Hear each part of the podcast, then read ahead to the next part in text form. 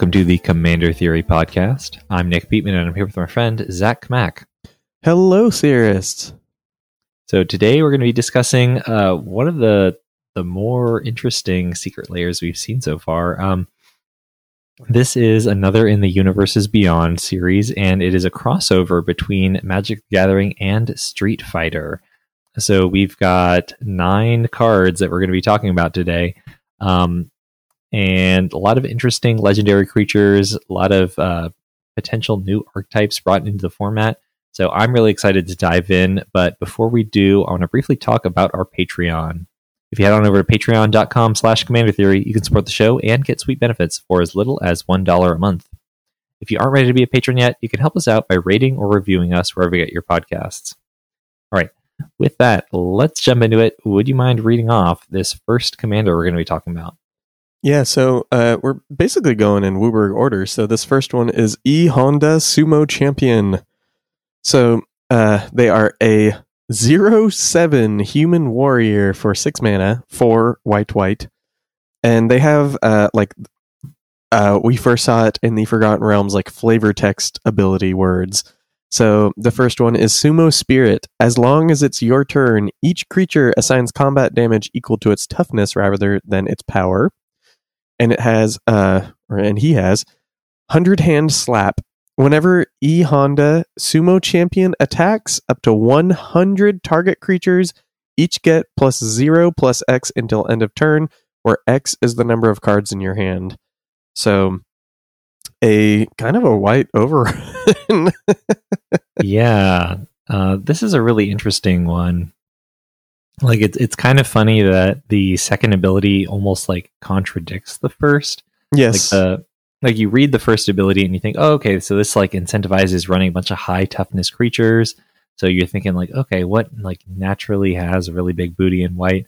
But then you read the second one, it's like, oh, no, he can give things like up to plus O plus seven. I'm just gonna do that and try to go wide with it. So it's really like it's not a high toughness deck. It's just like a get as many bodies as possible on the board and as many cards in hand as you can, uh, and then E Honda will kind of do the rest of the work.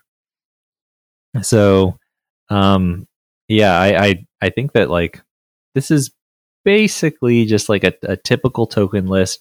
You do need to um, concentrate on getting cards in hand. There is, are, of course, some ways to do that in white. Land tax is one of the best cards in the deck. Um, I would also run like Gift of Estates, Weathered Wayfarer, Tithe. Um, just these cards that are like put a bunch of planes in your hand. Like it doesn't really matter the, the quality of the cards in your hand, just the number. Um, and then I would. Uh, I also think that like haste granting is really important in this list. Like if this were a deck that naturally had a lot of high toughness creatures, then it would be enough just to play Honda and like have the effect immediately and and turn your zero sixes sideways or whatever. But this isn't really that kind of deck. I think the second ability is just so strong that you really need to be focusing on that. And so you uh I think it needs to have like of course Lightning Greaves, Haul the Bandit Lord, um Obsidian Battle Axe is something that works particularly well because he is a warrior. Um, I was even like tempted to run like Ring of Valkas, the the thing that like pumps your your guy if it has hate if it's red and gives it haste. Uh, I just think that you, I'm certainly running like a lot of um, equipment tutors to get my Lightning Greaves more consistently. I just think you really really need to be able to swing the turn you drop him and deal like 50 60 damage to your opponents. It's really interesting I really like this space in white. Uh, the space being like the toughness matters kind of stuff, and I like that this guy is like an overrun, but it really just like a six mana mono white commanders are typically like unless you're doing really really busted stuff like with uh was it Darien King of Kjeldor or whatever um like unless you're building specifically combo, in which case everyone yeah. knows that like once you hit six mana, you're gonna be doing the thing. Um, it feels feels kind of weird. And then like now we have ways to fill up your hand in white, but like I feel like we still need more. Like that's still pretty hard to do to keep your hand that full in mono white. You know, like to really benefit from this this buff. You know, because six mana, Yeah. you probably played out most of what you got going on. Yeah, I would definitely like put in an Esper Sentinel. I was thinking of going as far as maybe even running Endless Horizons, Mhm. um, just to make sure that you're able to top up your hand every turn while like making your land drops and um, and committing more cards to the board. But yeah, it's a it's certainly not easy. And if your commander's only giving like a plus two plus O buff after doing all that work, it's certainly a lot less exciting than when he's almost a Craterhoof, you know? Yeah, yeah, definitely. But I mean, I kind of am okay with this. I I really don't want these secret layer commanders to be at the level where it's like, whoa, where like I just want to put this in every white go wide deck that I have, you know? Mhm. and kind of like you said it is really interesting that like you don't really need to put a bunch of big toughness guys in because your honda like helps them so much like Mhm. it's not really like you're not gonna have to run all of your like uh what's the one four vigilances that they used to print in every other set back in the day um the guard something like that i'll remember it like you, you don't need to run these like bad creatures with like big butts just because anymore like it's just not a thing that needs Yeah, to happen In my list, I'm running like Prava of the Steel Legion, but that's pretty much like the only pure toughness boost I'm putting in this list. Yeah, there's the one. Um, it was secret tech for uh, Doran the Siege Tower. There's it's from Ravnica. It's like um, creatures get plus O plus two and Oh, they're oh, I know you're talking. Are you talking It's- about Oathsworn Giant? Yes, Oathsworn Giant. That's the one. Mhm. That one might be good here too, just because it basically is the same thing as in Door, and it's like, oh wow, look at this anthem on a creature. Mhm. Um, but yeah, I'm not really looking for like three mana, like like a beloved beggar was in like one of the recent sets. It's a zero four for two, but that and it it disturbs into a Sarah Angel, but like I'm not really looking to be running that guy Yeah. in this list. So I guess if you want to move on to the next commander, um, this is the one that we saw first. I'm pretty sure. Sure. Uh, this is Chun Li Countless Kicks. Uh, she is one white blue for a 3 3 legendary creature human soldier. Uh, and she has multi kicker or white and blue hybrid, so a single mana. When Chun Li enters the battlefield, exile up to X target instant cards from your graveyard, where X is the number of times Chun Li was kicked. Put a kick counter on each of them. And then she has Lightning Kick, which means whenever she attacks, Copy each exiled card you own with a kick counter on it. You may cast the copies. And note, you do have to pay the mana cost for the spells copied with Chun Li. Um, but it, I think it's really cool that she remembers spells across casts. So maybe like the first time you cast her, it's for like six mana or something. You exile three things. But if those spells are good enough, you don't really need to multi kick her anymore. Yeah, that is really nice. Um, that was something that I like was worried about when I was first reading the card, and when it said exile with kick counter on it, I was like, "Oh, thank God!" it was like, "Okay, cool. This I, I can be really into this commander without like feeling like I'm going to get blown out." hmm Yeah, definitely. Um, I, I think there's, I think it was really smart to limit her to exiling instants because if you Yeah, allowed her to get sorceries, she'd just do extra turn effects. That would kind of be the easy, uh, the easy win with her. hmm Um, looking at the the instance and, and also like the fact that it has to take place on your turn means that you're you're not really going to be doing counter spells. It's mostly going to be removal and card draw, which seems kind of like fun, fair magic to me. I think that's kind of sweet, actually. hmm yeah, Um, so uh, it it seems like um, pretty pretty fun commander. Uh, one particular piece of tech that I think is really neat is Show of Confidence. Um, so this is one in a white for an instant. When you cast this spell, copy it for each other incident and sorcery spell you've cast this turn. You may choose new targets for the copies, and then put a plus one plus one counter on target creature. It gains vigilance until end of turn. So this is one of the few ways to like kind of Voltron with your commander. Like if you multi kick a few times, uh, and then you just like always cast your other spells first. Like if you go swords and then brainstorm and then show of confidence, it's just plus three, plus three every turn. Um, I think that's kind of neat. Uh, there's, but but overall, it just seems like you're running a, a bunch of removal and answers. You can do something with like maybe high tide or turnabout, but the fact that it's just a an attack trigger um, really limits how well you're able to abuse that. Like you're not able able to easily go infinite with this commander. No, I do think like one thing to be said is that if you're playing with a lot of instants and you turn about every time you attack, like you are going to get a lot of value off that still. Mm-hmm. So that's not nothing.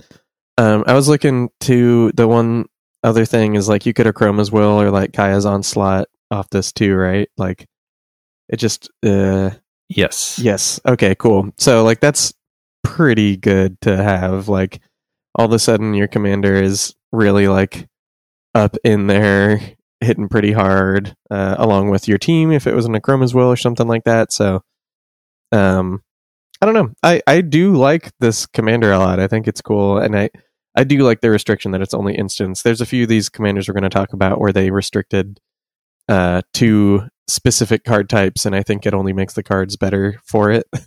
hmm um because this is actually fun and like a problem you have to solve and like not super busted but like you're definitely like playing and getting value out of it so i'm i love that about it. So yeah i don't know. Chun li's i think is really cool. It's like a cool way to make azorius that like isn't mega controlly or doesn't have to be mega controlly you know Yeah, it seems like um I mean because it's centered around playing your commander and attacking with it, it's more lends itself well to Voltron, but gives you a lot of ability to interact with your opponents. Yeah, which is great. Love that. Mhm. Um, I guess do we want to move on to the next guy? Yes. Uh, so this is Blanka, Ferocious Fiend. Or sorry, Blanka, Ferocious Friend. Uh, he is three red green for a 5 5 legendary creature, Human Beast Warrior. Uh, he has haste and he has rolling attack. Blanka, Ferocious Friend, has trample as long as you've cast three or more spells this turn. And Electric Thunder. Whenever Blanka becomes the target of a spell, he gets plus two plus two until end of turn and deals two damage to each opponent. Um, so there are a couple cool things you can do with this deck, but I wish uh, the the color identity is not super helpful, and I'll explain what that means in just a second. Um, so basically, because he deals two damage to each opponent, there are a couple effects that draw you cards when a creature deals damage to an, directly to an opponent. So like Keen Sense and Snake Umbra are auras. You put them on Blanka, and then um, Blanka, whenever you you target him again, he will deal damage to your opponents. You draw cards equal to the number of opponents. So I think this deck is going to be running a lot of cantrips that target things, sort of a lot like what Zada typically runs. Um, and so you're just if you're able to get your Keen Sense or Snake Umbra, then you're going to be able to just cast your. I mean, you need to solve for mana, but you're going to be able to draw enormous numbers of cards, um, and almost like combo off. Because if you hit like say a powerful ritual or a way to untap your lands or something like that, then you can just kind of keep going because you know you cast a an expedite and you draw four cards. That's mm, I, I think you're you're pretty close to winning the game at that point. Um, so that seems great. the The biggest issue is that red green is really really bad at tutoring for these few cards that kind of win you the game.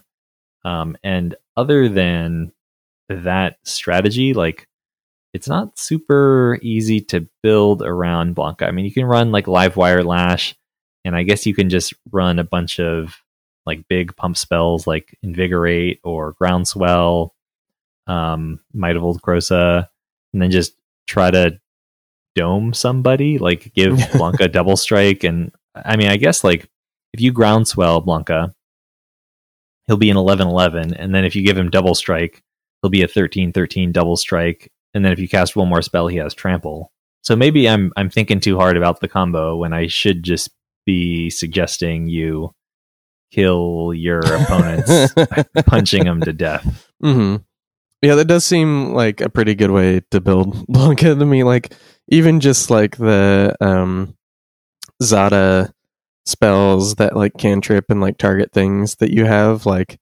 seem pretty good in like a Blanka list to me. Um and yeah, you like assuming you can protect it. I mean, we just got a new uh, protection spell in the form of like Tamiyo safekeeping, which not only makes him bigger, makes him indestructible and hexproof. Um, like th- there's a few ways to keep him safe, and he kind of gives himself the ability to get in there. So I think, I think the combo is like the cherry on the top of this guy. If you're going to be casting that many spells, then, um, then heck yeah, you know, like that's that's awesome. And th- there's that one I just realized. Oh, season of growth. There you go. Oh, sure. Okay. Uh, so whenever you cast a spell that targets a creature you control, uh, draw, Draw a card. card. Yeah, Okay. Oh, that. Oh, that's pretty good. yeah, Darn good. yeah. That's Uh, good. Maybe that's. Yeah, that's excellent tech. that that was the I couldn't think of the name of it, but that's something to put in there too. Um, and then other than that, it, I feel like this deck is going to be pretty random most of the time when you when you're going. If you have the ability to play like a primeval bounty or something to like carry you along the way, uh, that seems good. There's like a lot of the tech in green that cares about spells is like when your opponents target your stuff. So that's not like doesn't give you a That's lot useful. Yeah. of build around, but I do think it's cool. I mean, a five mana commander that wants to get in there, the five mana commander that wants you to start playing your game after it's down is like a lot to ask nowadays. Uh, so I think this Mhm. guy is fair, but I think like the explosive games you're going to have with Blanka are going to be like super memorable. Uh, and it will be really fun when it actually happens, you know? Like, I, I think people will be like, oh, geez, like I got hit for like, like 18 in one turn and then they killed me the next or whatever. And they had so many cards in hand and blah, blah, blah, all that kind of stuff. So, um, I don't know. Do you want to move on to the next guy? Next guy's pretty Mhm. cool. So this next one we've got is Dhalsim Pliable Pacifist. Uh, so he is two green white for a one three legendary creature human monk with reach.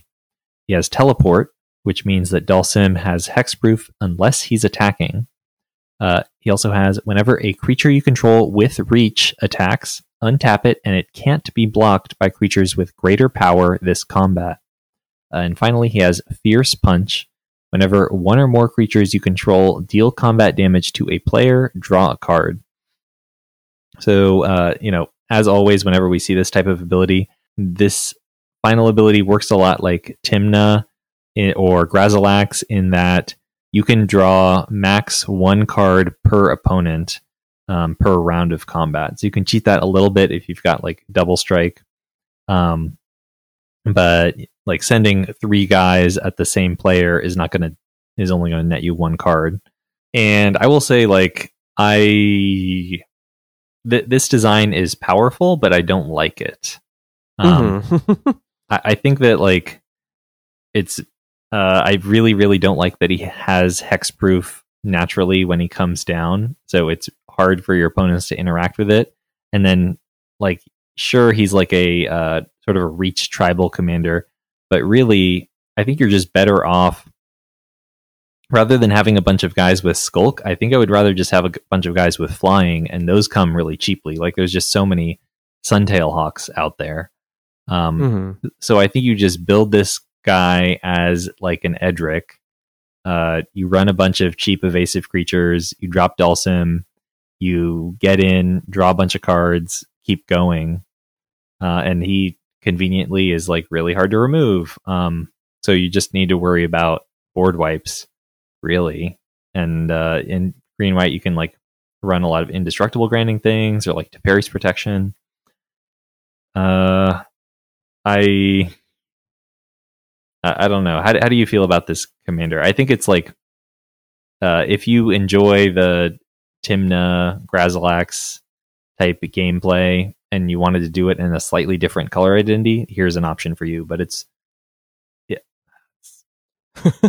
hard No, to I- argue that it's like really doing something new for the format.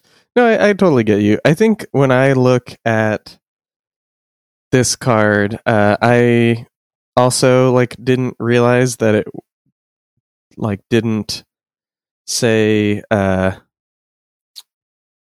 uh what's it called reach creatures. I didn't I didn't realize it it didn't have to not have reach. Uh, I said that as I think as most complicated as I possibly could. So let, let me Um, try that. So the final ability doesn't care if the creatures have reach uh, in order to draw you the cards. Yes, Any any yes, creature yes. can trigger that final ability. Yes, and that is kind of buck wild to me. So, um, the fact that that is true, uh, thank you for the assist there, um, really kind of blows me away because, like, I, I do think it's more fair than Tymna, but I think it's more fair than Tymna because Tymna's three mana. Tymna can have a partner. like, it's basically the same card, just in a different color identity, and it's in green, so like you can end the game really easy. Like, right, like you're playing creatures, you're drawing three or more cards a turn. You're in white, so you have a little little double strikey guys. Uh, but then you have like a Beastmaster's Ascension, or um, you can play your like uh, in, instead of your extra turn cards that you might have like Edric, you might use your Shamanic Revelation and Collective Unconscious, whatever. Like the parallels are there still, and it's not hard to like let your little guys get in there in white green and the fact that like it doesn't care if they're small it doesn't care if they have reach just means that like you can overrun and still draw your cards so uh i don't think it's like the most interesting thing but um i do think it's interesting that they chose this for this creature if that makes sense. Like Yeah, I, I think that expect it.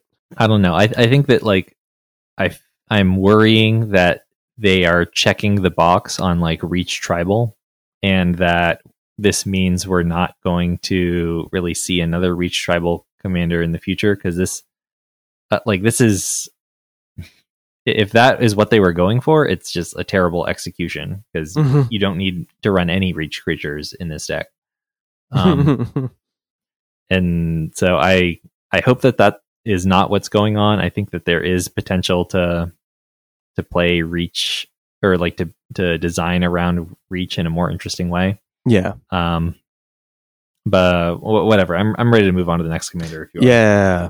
Um, so can I read off this next one? Mhm. This next art like gets me so good. I like it's so funny and good to me. um, so this is Ken Burning Brawler. Um, this is a legendary creature, human warrior. They are a four-two for three mana, one red red. They have prowess. They have hybrid red white, so just one mana. Ken gains first strike until end of turn and they have Shoryuken. Whenever Ken deals combat damage, you may cast a sorcery spell from your hand with mana value less than or equal to the damage without paying its mana cost. So hit something, cast a sorcery. Um, I mean, this works with double strike. So whenever he hits, you cast a spell for free, or uh, basically for free, depending on how much you hit for.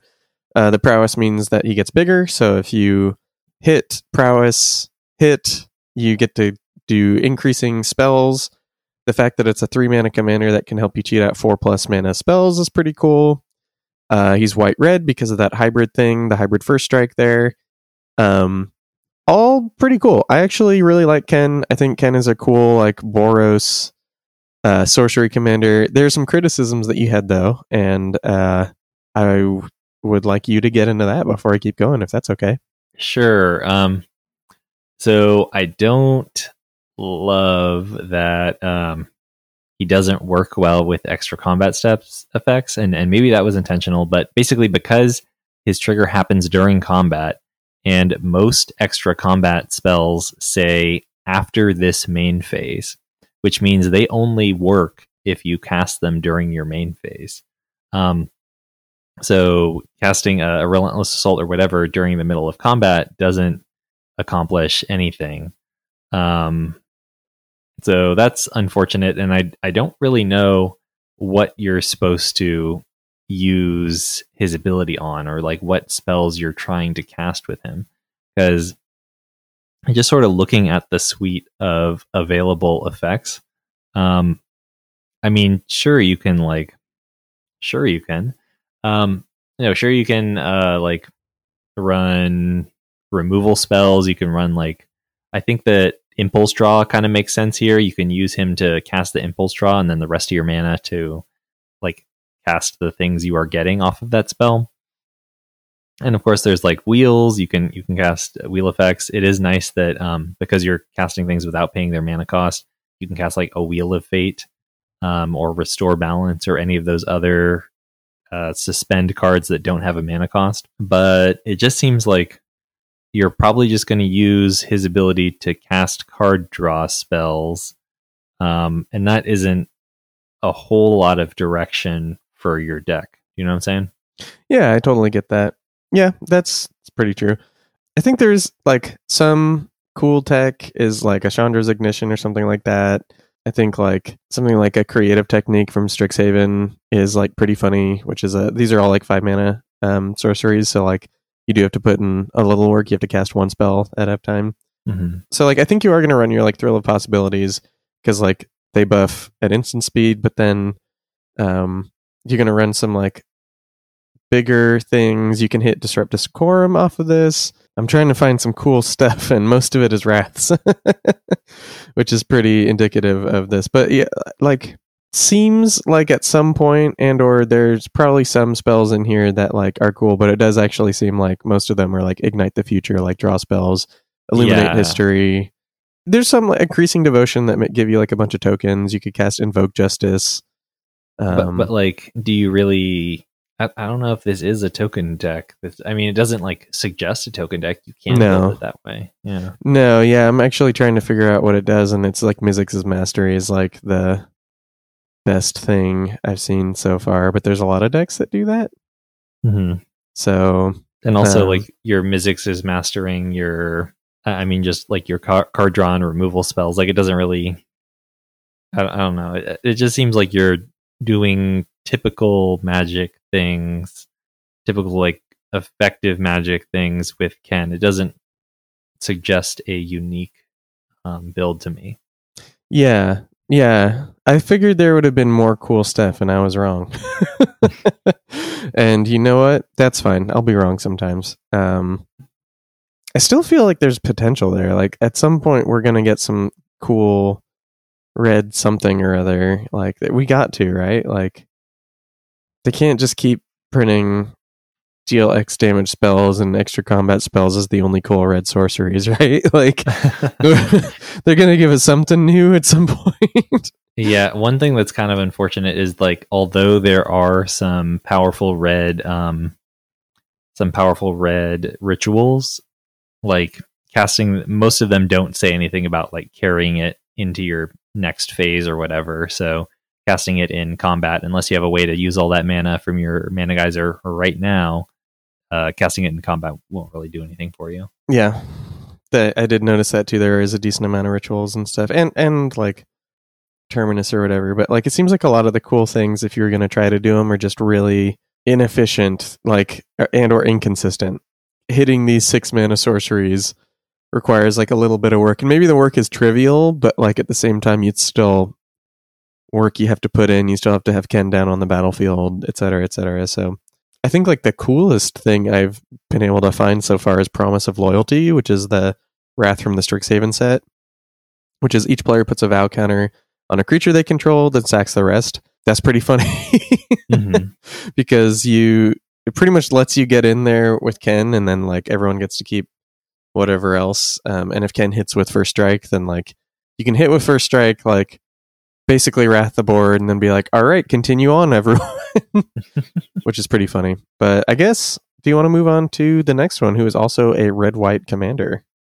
Yes. Uh, so moving on to the next one, we have uh, Ryu, World Warrior. So Ryu is two and a white for a two four legendary creature human warrior. He has training, so whenever this creature attacks with another creature with greater power, put a plus plus one counter on this creature. And then he has Hadoken, uh, so which is four and a red, untap, discard a card. Ryu World Warrior deals damage equal to his power to any target. If excess damage was dealt to a creature this way, draw a card. So essentially, like you attack with Ryu or, or somehow tap him in, in some other manner. Uh, then you can pay five, untap him, discard a card, shoot something, draw. Assuming his power is high enough at that point. This seems like way, way, way too much mana for this activation cost. Um, what do you mean? Five mana? uh, yeah, this is this is no good. Like in a red white deck, you are certainly don't have a lot of mana floating around, and five is going to be like most of your tempo for like pretty much the entire mid game. Like, and what you're getting is is fine, but it's certainly not worth this amount of mana just to rummage and kill something. Um, and never mind the fact that like the rummaging is contingent on like Ryu having enough power, which isn't a given. Mm-hmm.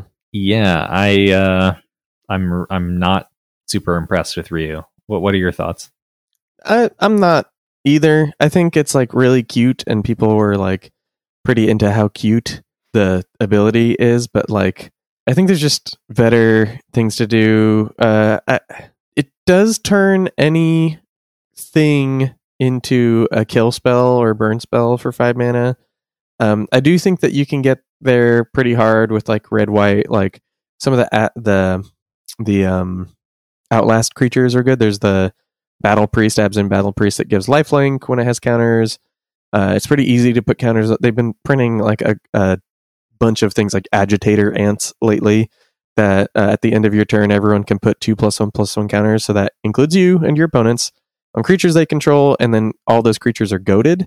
That's actually like a pretty easy way to make Ryu big, fast, angelfire ignition. Basically, the things that give Ryu like power and lifelink are all very good. I like angelfire ignition because you can do it twice.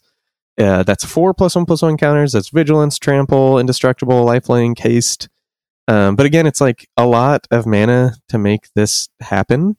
Mhm. Um, but this just really seems like if you like Ryu, you're gonna make this list. Um, and uh, I don't know. I guess Blade of the Bloodchief is good in this deck. It's been a while since there was a good Blade of the Bloodchief list. Um, so if you like Blade of the Bloodchief, you know that you want it in your deck already. The Ryu might be one of them too. Like if you're killing things, drawing cards, and putting a counter on him, that's not the worst. But um, yeah, five is a lot to draw some cards, especially when Raid is so good at like wheeling, and uh, now you got all the thrill of possibilities and stuff. Mhm. Um, it is cool that Ryu triggers all of your like white card draw that we have now, that we've been getting, because he enters with two power. Oh, Uh, sure. White's playing around with graveyards more, so that's kind of cool. You can like pitch something and then like get it back with whatever white spell meets the criteria for the thing that you pitched. Yeah, yeah, but I was thinking like if you really want like a, a Boros uh, discard outlet commander, like Plargg and Augusta is right there. Oh yeah, yeah, yeah. That's that's definitely true. Um, and I think that's better because it comes down earlier and does the thing Mhm. faster. Uh, I'm still upset that Plargg is has a white backside. Like always, always will be trolled. Um, but I don't think there's nothing. I think Ryu is just like weak. Is kind of what I'm saying. Like you can play your Felidar retreats. You can you can get some things out of Ryu that are kind of fun. I just don't think it's anything like anything super crazy. I've yet to like see something that made me go, "Oh, cool." And if you honestly, if you at home have found something that looks really good and cool and sick, like please let us know because it can't be the case that like Sword of Truth and Justice is like one of the cooler things to do in this list. Like there's got to be there's got to be more, right? hmm Something's got to something's got to be there. But I guess on that note, let's keep on moving. We only got a few more, and don't want this episode to too long. I guess as a bonus episode. Sure. Uh, yeah. So this next one is Zangief, the Red Cyclone, and and am I pronouncing his correct his name correctly? Zangief, yeah, yeah. Okay. Uh, Zangief, the Red Cyclone. Uh, so he is two black, red, green for a 7 4 legendary creature human warrior. He must be blocked if able. And as long as your turn, he has indestructible. And finally, whenever Zangief deals damage to a creature, if that creature was dealt excess damage this turn, that creature's controller sacrifices a non creature, non land permanent. Kind of ignoring the, the last ability for now. Um, and I guess the first ability, he looks like a Zurgo. Uh, like, yeah, you're So- definitely true. It's definitely right. yeah, so like having seven power, um, being indestructible on your turn, uh, and of course having a red color identity immediately makes my mind go to like Jokulhaups or Devastation.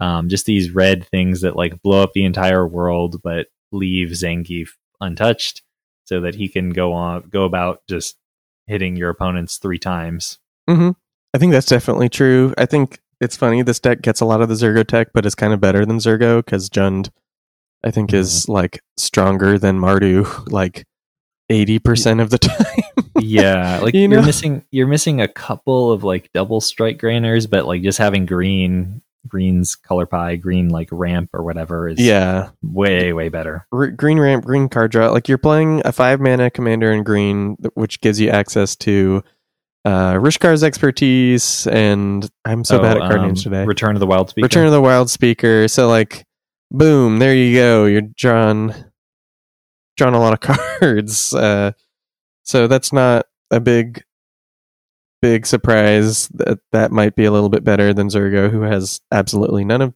those things available to him. I don't know. I think this is cool. I think if you liked Zurgo but were frustrated with Zurgo, you might like Zangief more. Is kind of what I would say. Not only are you going to draw cards because he tells you to, you're also going to get to play Magic because you get to ramp into your five mana, seven powered indestructible commander. So enjoy that one. yeah it is kind of funny that like all you really need for a commander to be interesting is like seven power and indestructible is like okay you know i can work with this like Yeah. there's so much text on this commander that doesn't matter and that's kind of true for zurgo as well like who really bothered to keep track of the counters on zurgo like that's yeah. not why i'm playing this guy Yeah, yeah. I'm not making Zurgo bigger with counters. I'm just killing my opponents. Hmm. And uh, If- that yeah if zurgo is like being blocked then you've you've messed up somehow you gotta yeah, go back to the drawing board there. Yeah. yeah Um, and I think with that, like, there's really not much to say. It's like a lot of the same tech, like you already mentioned, Jokulhaups and stuff. So I think we can get to um the next commander for for uh a very different color identity. Uh, yes, so this is Guile Sonic Soldier. Um, he is a 4 4 legendary creature human soldier for one blue, or sorry, one red, white, and blue. So I almost just I almost read that in the wrong order. Um, whenever Guile Sonic Soldier enters the battlefield or attacks, put a charge counter on him or remove one from him. When you remove a counter this way, choose one. Sonic Boom, Guile Sonic Soldier deals 4 damage to any target, or Flash Kick.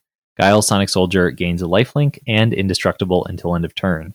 This is interesting. It's it's difficult to really work with um, this ability. Like it it only triggering on ETB or attack limits how well you're able to mess with it. Like like sure you can blink him, but then he loses any counters he already had. Um, and attacking is something you're only ever going to be able to do on your turn. So farming it sounds like a challenge. And while there are a bunch of ways to like grant charge counters to things, typically those cards only put them on artifacts. So it's a little harder to to charge him up with like your coretapper or power conduit or whatever. Um, what are what are your thoughts on Guile? um, I I don't know. This I I actually like Guile a lot more, just because like uh, to me like the juice seems worth the squeeze. It seems like fun to actually just like mess around with this creature. Um, so extra combats in this, you get all of them. You're and and you get the best extra combats of all, which are just time warps. Um, so that's like a funny thing to do. Uh, you can proliferate the counters pretty easily in these colors. Um, you can give uh, uh, Guile like various abilities. He gets like two of the best ones on his own if you are able to proliferate the counters. Okay, it is just one. I had to make sure that I couldn't take two off at the same time. Um, but this just seems like a if you like playing around with your commander, he's like fiddly. Uh, he gives you some like hoops to jump through. Um, and you're in Jeskai. So like honestly, when I see Guile like this, I think a lot of like uh Shu or um uh Elsha without the combo. These like Jeskai commanders that like use spells to like get in there. Adeliz the Cinderwind. Um that's kind of what I see when I see Guile, like a little tricksy guy who likes combat. Um and I know some people like that. That's like honestly kind of appeals to me too. So it seems fun, uh, even though it doesn't seem very powerful. Yeah, I, I think that like maybe this just maybe this design just isn't for me, Mhm. but it seems like it just seems like so difficult to to pull anything off. And I, I dislike that like God giving him indestructible. Well, I I guess you can like if you give him haste, you can like give him a counter on ETB, attack, um, I don't know, shoot something, or, Yeah. or maybe even just like put another charge counter on him, and then the following turn you can kind of just do the same like Zangief gameplay, like giving your commander indestructible even when it is like this difficult and fiddly is potentially a way to win the game. The only difference is that like Guile has four power instead of having seven power, so it's it's going to be a lot more challenging to win the game from the position of like the only permanent on the battlefield is Guile relative to to Zangief. hmm Yeah, totally. Um, yeah, I mean, I will give you that. Like, he can't like give himself double strike or anything like that. Like, it's kind of one of those things where it reminds me a lot of like old Commander. Like, if Guile had come out like seven, eight, nine, ten years ago, this would have been crazy because like part of old Commander was like, if you don't die, you win. Mhm. Um, it took a little while for people to realize like, if I win, I win.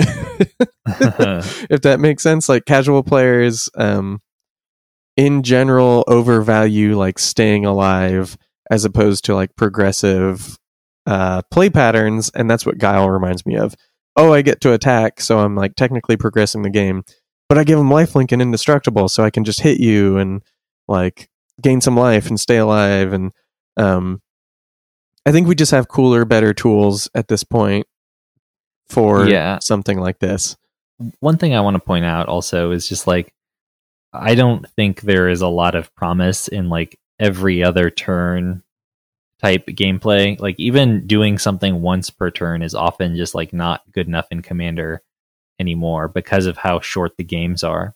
Like if you're playing uh like if in your meta it's like 8 9 turns and then the game's over.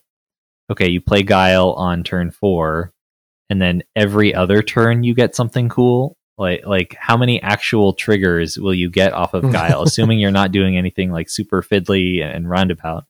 Um how many actual triggers are you going to get on him before the game is over? Yeah, not who knows? Yeah, not Anyway, not a lot. Hey, hello everybody. It's Zach at the end of the episode. Um, so a few things up front. So uh, this episode is a little bit short, and we were originally intending this to be a bonus episode, but uh, life kind of got in the way, as they say. But I'm popping in now, basically to talk about um well, we assumed that there's going to be a bonus card, as there normally are in Secret Lairs. And we were told that the bonus card was going to be really cool, and we were expecting it to be M. Bison, um, one of the big bads from Street Fighter, a famous character on the internet for multiple memes. And we got to the card, and it's Hadoken. It's just lightning bolt with a reskin. I was pretty disappointed at the time. I think in some ways it is cool that some people, like specifically for more competitive formats, will have like a Hadoken lightning bolt they can use in their decks. Like I've come around that it's okay. Um, but there are a few f- theories of why M Bison wasn't in the the set um, of these Street Fighter characters, and like the most compelling one is just that the name is different depending on where you are in the world. So um, M Bison is called Vega in Japan, and the Spanish Matador's name is Balrog. Um, but these names were switched around in the international editions of the game due to fears from a lawsuit from Mike Tyson's representatives when the game was released in the US, which I think is pretty funny. But uh, basically, M. Bison is a different character in Japanese, Balrog is a different character in Japanese, etc., etc. Vega. They all got mixed up. I still don't necessarily think this is a problem. Like, everyone are, like, well, not everyone, but this just would have become a thing, like we're talking about right now. Um, and it would have been cool for commander players for there to be a bison. Like the meme potential is off the charts, but that's not the world we live in. Um, I do want to also give a little bit of an update, uh, just because looking through the decks again with a little bit of hindsight, we recorded this pretty much as soon as the cards were uh, unofficially spoiled for everybody. Just a little timetable, um, and looking at the cards now, building with them, seeing what people have done. I am a lot higher on Ryu. This is just Zach saying this. Um, and I'm a lot, lot higher on Blanka. Um, but for the most part, uh, anyone who lets me play Loxodon Warhammer again and it's good, I'm like more okay with. So I'm actually higher on Ryu now than I was, and lower on Ken than I was. Uh, not that that really matters, but just if you were wondering. Um, last thing for the episode we're gonna have some new stuff coming that we're working on. Um, but like I said, life kind of gets in the way sometimes. So we're gonna have some new stuff in the feed. We're going to um, release some kind of more heady podcasts. We're gonna try and get some more interviews for everybody. But on top of that, um, I I don't talk about a lot in general, so I'm gonna put it in to this episode right now. Uh, one of the other things I do not doing this podcast is actually play music. Um, and I'm in a band called the Havnauts, spelled H A V N A U T S, like astronauts or cosmonauts, um, but like a cool little play on words. Uh, and we wear pink and we play punk rock. And uh, we released a song kind of at the end of last year. And I'm going to play it for you. It's only like a minute, 40 seconds because we're a punk band. So if you like it, check us out. I'll put the link in the show notes. If you don't like it, I totally get it. This is a podcast about Magic the Gathering and not about uh, my band and music and stuff. So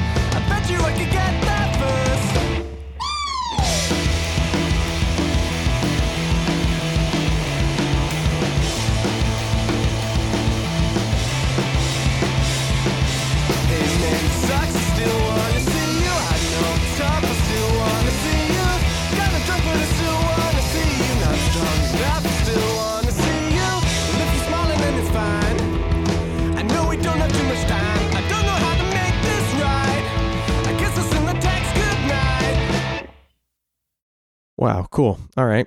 Uh, hmm.